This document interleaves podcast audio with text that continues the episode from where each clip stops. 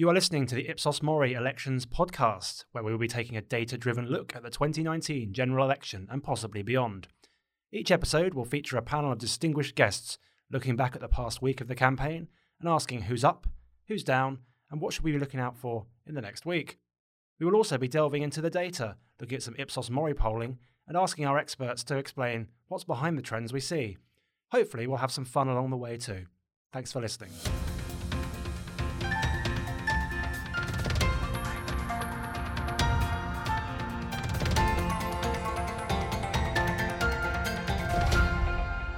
You're listening to the Ipsos Mori Elections podcast, and I'm your host, Keiran Pedley.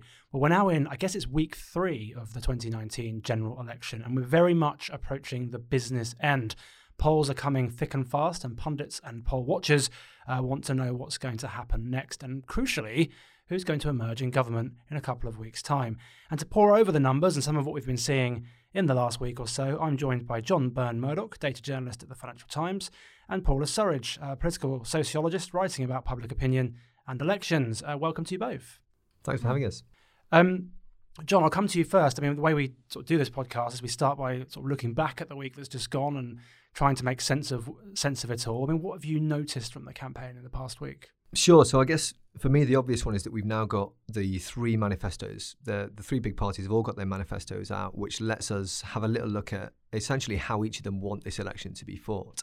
And you know, not to give a misleading image of the data journalism that we do at the FT, but um, on this occasion, I'm just going to give you some word counts. Um, so we had a look. Uh, this is myself and Alan Smith, um, the head of this team, just at you know the, what terms are coming up and what can that tell us. So Labour mentions inequality 31 times in its manifesto. Lib Dems that was 11 times, and the Tories twice. So I think an early early sign of you know Labour wants this to be about economics and about you know the traditional economic left right. If you then look at Brexit, Labour mentions Brexit or Europe 28 times, Lib Dems 78, and the Tories 78 as well. So you essentially see two parties who want this to be about Brexit and one that wants it to be about the, the, the economy. Mm-hmm. Yeah, it makes sense when we think about the uh, the troubles Labour have had, uh, at least at face value, in trying to explain uh, their Brexit policy. Um, Paula, what about you? What have you noticed from the last week of the campaign? So, from the last week of the campaign, the same thing about the focus on economics, although not necessarily from a close analysis of the manifestos, but just from the kind of general coverage and the and the things you see people talking about. Um, and that's been, I think, so far quite a good quite a good thing for Labour that the, focus has stayed on um, economics where generally they're stronger and also where they tend to be um, more united both as a party and as a set of voters. Is it quite hard for the Tories to keep this on Brexit? I mean, our numbers show um, voters do acknowledge Brexit as the number one issue, at least uh, on, on, our telephone political monitor.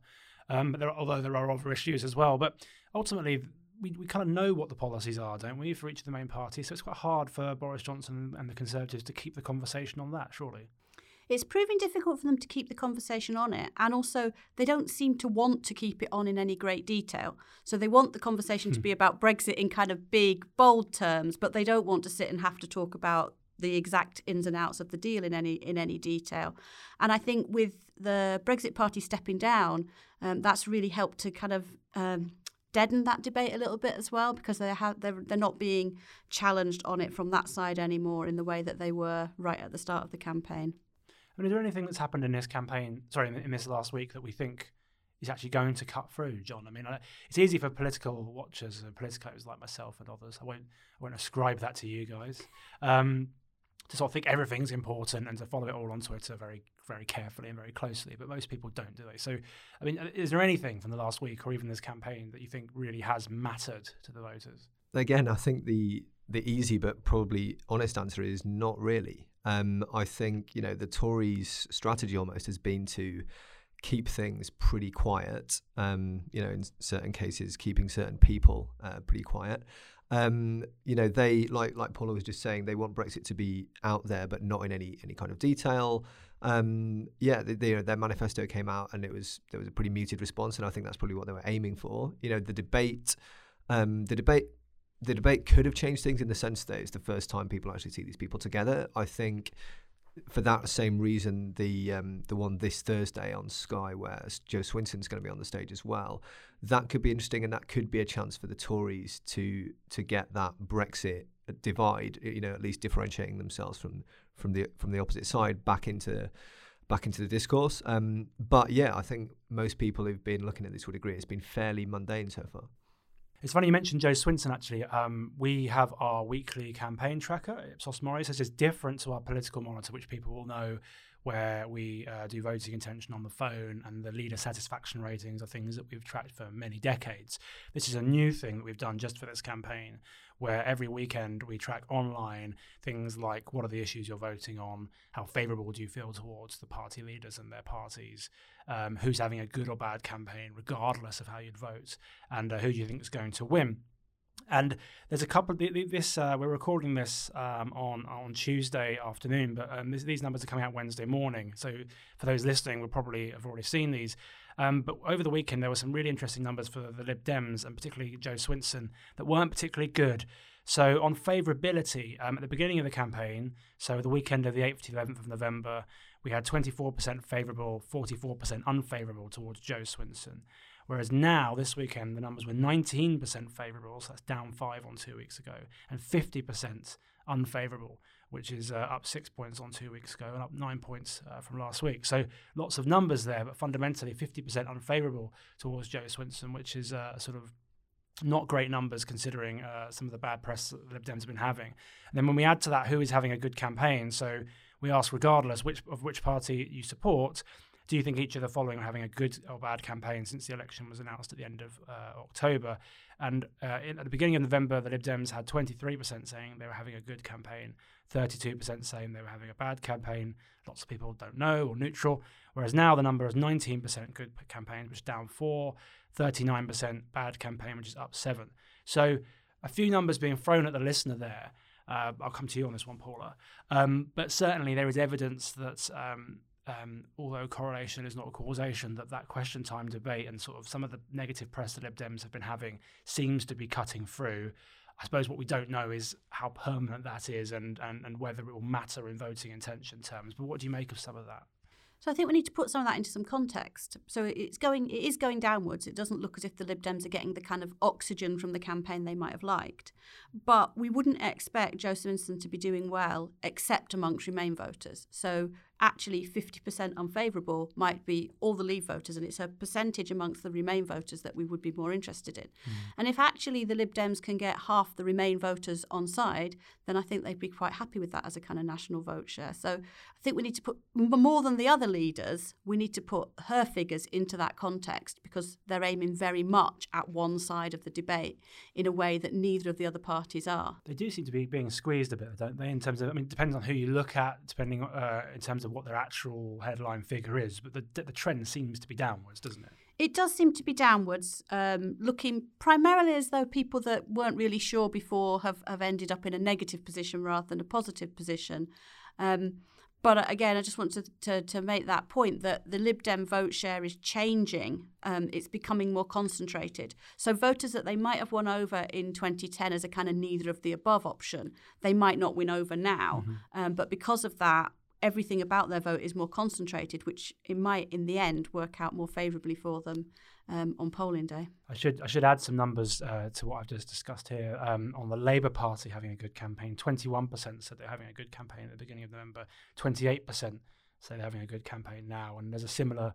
Uh, in, in, in the same way, they've had an increase in the percentage that say they're having a good campaign. There's been a similar decrease in the percentage that saying they're having a bad campaign. So, I suppose some evidence below the the headline numbers we're seeing of Labour sort of gradually increasing, but whether it's enough, uh, I don't know. But what do you make of the Lib Dems, John, and their campaign? Yeah, I, th- I, mean, really great points there from Paula. And I think a couple of things I'd add there is one, one of them is that I think most people who look at this with any degree of closeness will know the Lib Dems are a very geographically concentrated party in terms of where they're going to do well. You know, they always have been, and even if they spread out a bit this year, it will still be within a certain type of seat. So if you know Swinson and the Lib Dems as a whole are trending slightly downwards in these approval ratings or the polls themselves, that could just be that the parts of the country where the Lib Dems aren't really visible, aren't really doing anything, you know, traditionally perform very, very poorly. It could be that maybe there were some voters there who had a bit of a Lib Dem excitement, as it were, and have then quietened back down. But in the areas where they are trying to gain seats or trying to have an impact, um, at a local level, they could well still be, you know, just exactly where they were a few weeks ago. And I was actually speaking to one of their strategists um, just before coming on here, and he was making that point essentially that you know not in a defensive way, but just saying, look, they were always ex- they would always expect things to go this way because they concentrate their resources, mm-hmm. and so again, sure, Swinson may be trending down, the Lib Dems may be trending down, but in terms of their electoral outcomes, they could well be in the same place they were a month ago. So let's delve into the data a little bit more because kind of what we do here. um, I mean, one of the key we, we opened up uh, questions to social media, and one of the key things people want to know is: uh, Are the polls tightening? I mean, is Labour going to have that comeback that it had in 2017? Um, yeah, I mean, it's it's yeah the question on everyone's lips, and I think you know there are two answers to this. One is that um, you know why should we always be looking back back two years. The elections are different, mm-hmm. but um, if you know if people are going to ask, we should have a look. So there are a few things we can say on this. In terms of that top line question of whether the polls are tightening, there are obviously a few ways of looking at this. One, uh, which I did, was just to look at pollsters who've actually had multiple polls out in the last 10 days. So, in this sort of the last week or so, are they tightening? And the answer essentially is no. They're they're pretty much flatlining. So YouGov have had three polls out in that time period. One showed a slight widening of the gap. One that came back together, to, so it's they're back where they were. Uh, ComRes, the gap narrowed by one point, and ICM by two. But you know, all of those things are well within the margin of error, especially when we're talking about a gap which incorporates the margins of error for each of those two parties. If you throw it back a little bit further, we're still not looking at 2017. So um, let me see. So we've got about about ten pollsters who've had multiple polls out since the campaign began.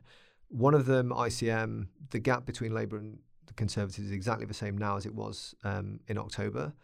Three pollsters have got um, the gap slightly decreasing, and six have actually got the gap widening. So I, I, just don't really see any evidence for the idea that things are getting closer together. If you were to look back at 2017, it was much more un- unambiguous. So you had uh, seven pollsters all showing the gap narrowing over the course of the campaign and only two showing it increasing very slightly. So 2017, at the same point in the campaign, it was absolutely clear that the gap between the two was narrowing quite sharply. Right now, or over the last few weeks, you know, it's a flat line at best. Yeah, I think that I think that's the same sort of sense I've been getting from it as well. In fact, when I was reading some of this stuff yesterday, I thought actually, if you look at the trends, they look more like the 2015 trends, where I'd kind of look at the polls every night before I went to bed and nothing had changed.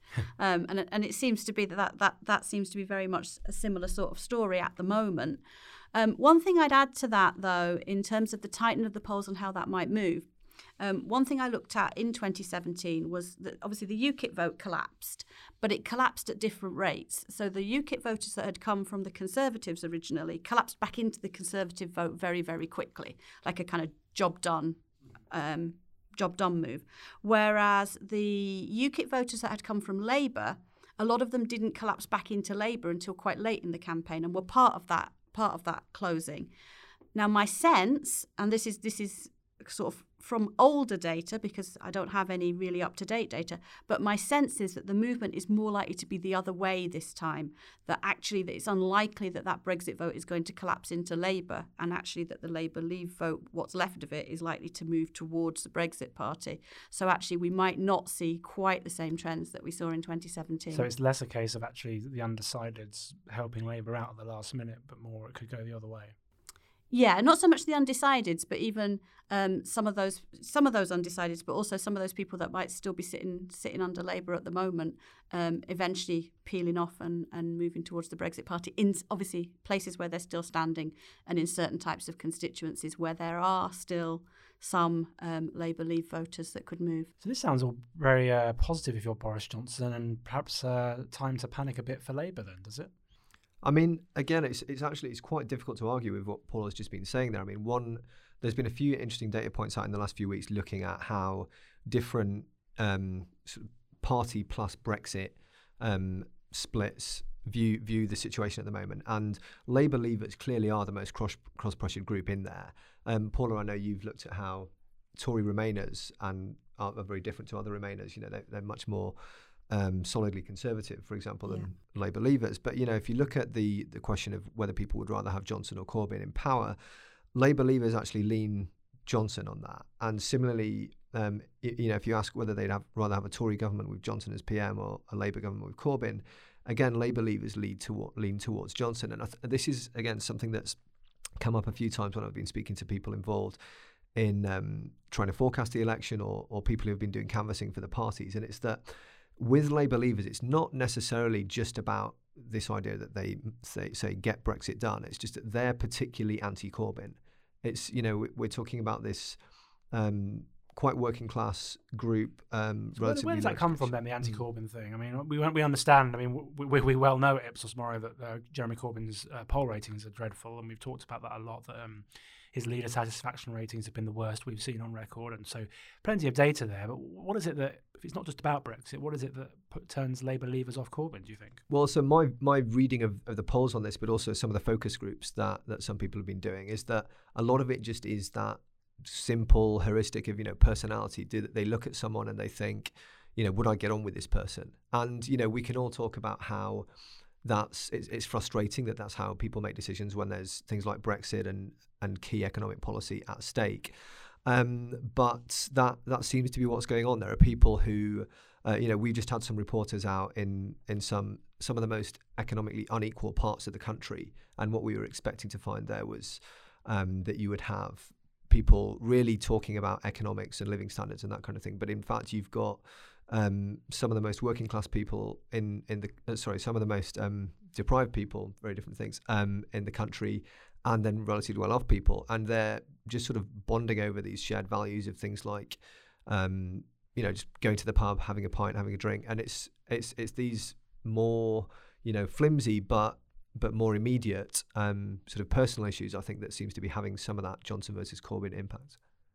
I think also um, the, the the other set of values that, that those voters hold that lead them to Brexit in the first place, to want Brexit in the first place, um, also don't sit very well with the things they perceive Corbyn as standing for. So um, things around um, things around the nuclear deterrent, for example, don't don't play very well in those kinds of areas. Things around um, attitudes to um, crime, they also obviously saw in um, 2017, lots of stuff around students and Glastonbury and fees and things like that. But they're not, they don't feel as if they're talking to those communities. And I don't think that helps because people feel connected to leaders partly because they think those leaders share their values.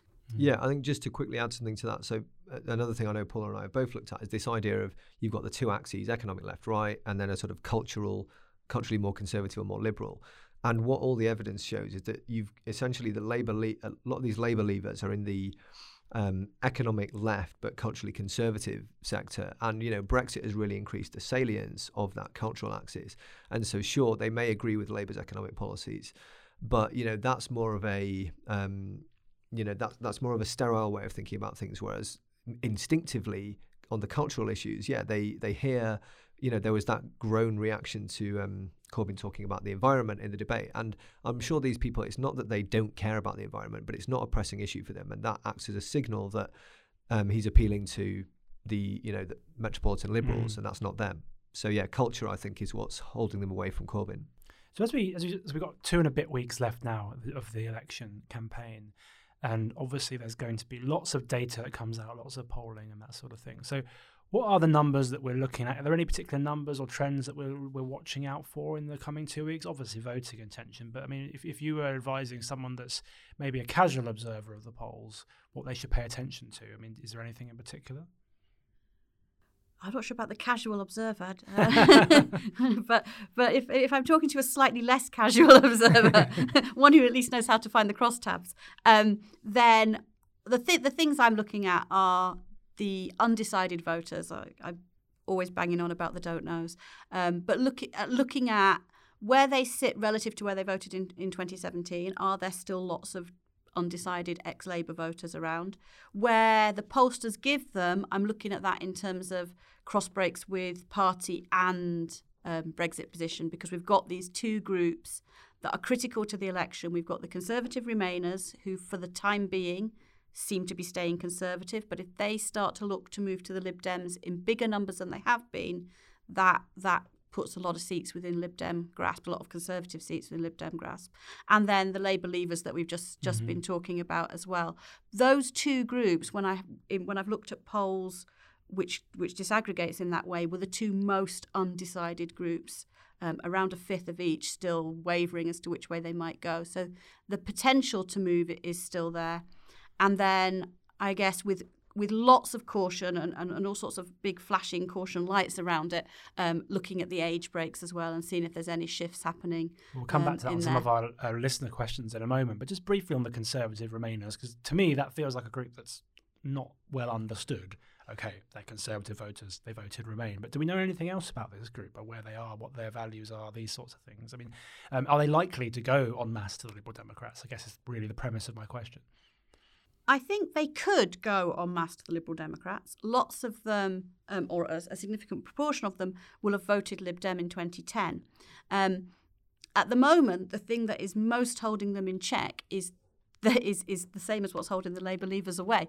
It is their utter dislike of Corbyn and the not just Corbyn as a person for them, but also the really radical left wing um, economics that he represents to them, because they are the group out of everybody that are the most right wing in terms of economics, even more so than, conser- uh, than conservative leavers. Um, so that's really what's holding them in check at the moment. They don't like Boris Johnson. They could well they could well be detached from the Conservative Party on those cultural issues that we were just talking about. Um, but they are they are a really long way away from every other group of voters on economics. So, John, what should we be looking out for in the next couple of weeks then, uh, in terms of uh, the data? Yeah, so I mean, I'm look, looking at a lot of the similar similar things to Paula there, and just one thing I'd add uh, to that point about con- conservative Remainers. So, a colleague of mine at the FT, Miranda Green, has has a really insightful point on that, and how you know one might expect that if you've got a group of voters who are maybe anti-Johnson or at least anti-Brexit and they're anti-Corbyn, then you'd have thought, oh well, obviously, you know, they'll plump for the Lib Dems. Lib Dems will surge among that group. But what Miranda was explaining, and you know, she's had experience with the Lib, Lib, Lib Dems in the past, um, as well as just being very smart on all things politics, is that what often happens in these situations is the Lib Dems in this situation, uh, or you know, potential Lib Dems, shall we say, in this situation, um, they think, well, if I vote, um, if I vote Lib Dem, then I'm essentially facilitating a potentially facilitating a Corbyn government, or at least making it easier for him to get in. And as you say, they're so averse to that that they they'd feel safer sticking with the Conservatives than going Lib Dem. Um, but a couple of things I have been looking at. So, and and in terms of things to watch over the coming weeks. So yeah, I I'm also seeing that the most of the undecided voters, so high, highest percentage among Labour leavers than anyone else. But as you've been saying, Paula, I think the question is where are they now going to break back to? And if we look at th- how things look among Labour leavers right now versus how they did two years ago, as you've said earlier, a lot more of them are breaking actually directly to the Conservatives than was in the case in 2017, um, and few of them are sticking with Labour. So if we go with the very, very rough approximation that usually the don't knows will break roughly in line with the decideds, then again, if they continue to break like that, it's not they're not coming back to Labour in big enough numbers. Um, mm-hmm. So yeah, those those subgroups are going to be a big one to watch. Um, another thing I think is, and again, I'm I'm not one of these people in the media who thinks all, all the media stuff like the debates are going to have huge impacts. But we have obviously got another couple of these coming up. Again, we've got Swinson will be on stage on Thursday. See if that could change things in either direction, I guess, for the Lib Dems. Um, and then Johnson against Corbyn again um, on December the 6th. And so you know, I just think the Conservatives um, are essentially, I think, are more exposed, more vulnerable in these public sort of level playing field situations. So there are a couple of things here which could perhaps um, tip things away from them. But as I say, the key, the key for all of the poll watchers, I think, is going to be seeing how these cross-pressured groups break. So um, some great stuff there from um, both of you. Um, a couple of questions uh, from listeners, which I want to put to you. So Paul Kearney uh, tweets us about uh, polling that shows um, Labour improving among the 55 to 64 uh, age group. And uh, Paula, he sort of mentions the uh, wasp, uh, WASPI woman effect question mark. I mean, this, so this is something to do with um, changes to pension, the state age of pensions among a certain cohort of women, I think. Um, so do you want to explain a bit about what that is and, and maybe how, how, how, how impactful you think it could be? Yeah, so I don't want to explain it in any great detail, but the, the, the but but the basic idea is that um, the pension age was always going to be equalised, but after 2010, um, legislation was brought in that, that brought that forward more quickly. So there's a, a cohort of women, or an age group of women actually, um, for whom they didn't get their state pension when they expected to at 60, and feel that they then had to had to make arrangements, work, either carry on working or find other arrangements to, to cover that gap to, to the retirement age. And Labour have pledged to pay back. Um, I think I think the figure I saw was £100 for every week of state pension that was lost. But um, so potentially, but it's a but considerable amount potentially of money. for some of these women, a very large sum of money. I think the maximum goes up to something like thirty thousand, but figures figures between ten and twenty thousand won't be um, uncommon. Because when you see single issue um, topics like this, obviously mean a lot to the people involved, but um, it's easy to uh, scoff at and assume that that won't make a big difference on the actual election result. But is this something that could? I think it could. Now, Corbyn and Labour have an absolute mountain to climb in that age group. I, I, I was looking at the um, the Ipsos figures from your latest political monitor there, and, and that was 51 Conservative, 23 Labour in terms of vote intention amongst that age group. So it's, it's a big mountain to climb. Um, but I also had a look. Um, the WASPI Women's campaign website has a, a, link to the number of WASPI women by constituency. So anybody wants to do some analysis, there's a, a tip for some data to look at. Um, and I did a very, very quick, almost visual kind of sort and match between majorities and um, how many WASPI women were in constituencies. In Scotland and Wales, it's lots of constituencies it affects because the four-party system means majorities are smaller. In England, I counted 120 constituencies where the number of WASPI women was higher than the majority in 2017. And of those, 69 ish um, were not Labour seats currently. So that's potentially 69 seats up for grabs. And that's only just doing some really, really rough and ready calculations. There's definitely some, some more detailed analysis to be done of that. And then another question we've got here is from Ben Bowman, um, talking about voter registration. So this is something, uh, John, that's been doing the rounds on, on Twitter and other social media, and indeed the broadcast media as well. So uh, he refers to uh, 3 million people having applied to register to vote uh, since the campaign started, up a third from 2017, uh, 2 million aged under 35. I'll take those figures as gospel. Uh, ben, uh, haven't set the latest ones out. I mean, these things can change, of course, and I think still t- today might be the deadline for registering to vote. So we'll, we'll, be interesting to see what the final figures are. But it feels like this something. This is something that comes out each election. Um, people get very excited about voter registration figures, potentially, understandably. I mean, if there were dr- dramatic shifts in the electorate, yeah, yeah. That, could, that could be important. But I mean, how much weight do you put on these numbers when you're looking at the, the data generally? Sure, I, I, think there's a there's a few things to say here. Now, one is I think probably the most important one is that I think there's some conflation here in terms of people's understanding of these numbers because this doesn't necessarily mean these are people who were not previously registered to vote at all. A lot of these, um, they don't publish the exact breakdown, are people registering at a new address. And of course, one of the reasons you therefore get two thirds of them being under 35s is people are much more likely to move address when they're younger. A lot of these will be people um, students registering to vote in a different constituency to the one they live at in term time, for example, or vice versa, depending on term dates. Um, or you know, people who are like like a lot of young adults moving moving house, um, or you know, at least since the last election. Although we do seem to have elections every week at the moment. Um, but yeah, so f- the first thing is we shouldn't think about these as new voters. I know I saw someone saying oh, that equates to X number of thousand people per constituency, but that's not at all how this works. These aren't new people newly coming into the electorate. And the second, of course, is um, there's there, you know, I think justifiably people get excited about young people being more politically engaged, but the debates about the um, supposed youthquake in 2017 are still ongoing, and you know, numerous peer-reviewed papers have come out on either side of that. So I think there is a temptation to say oh, the key thing in 2017 was young people, and we're now going to see the same thing again.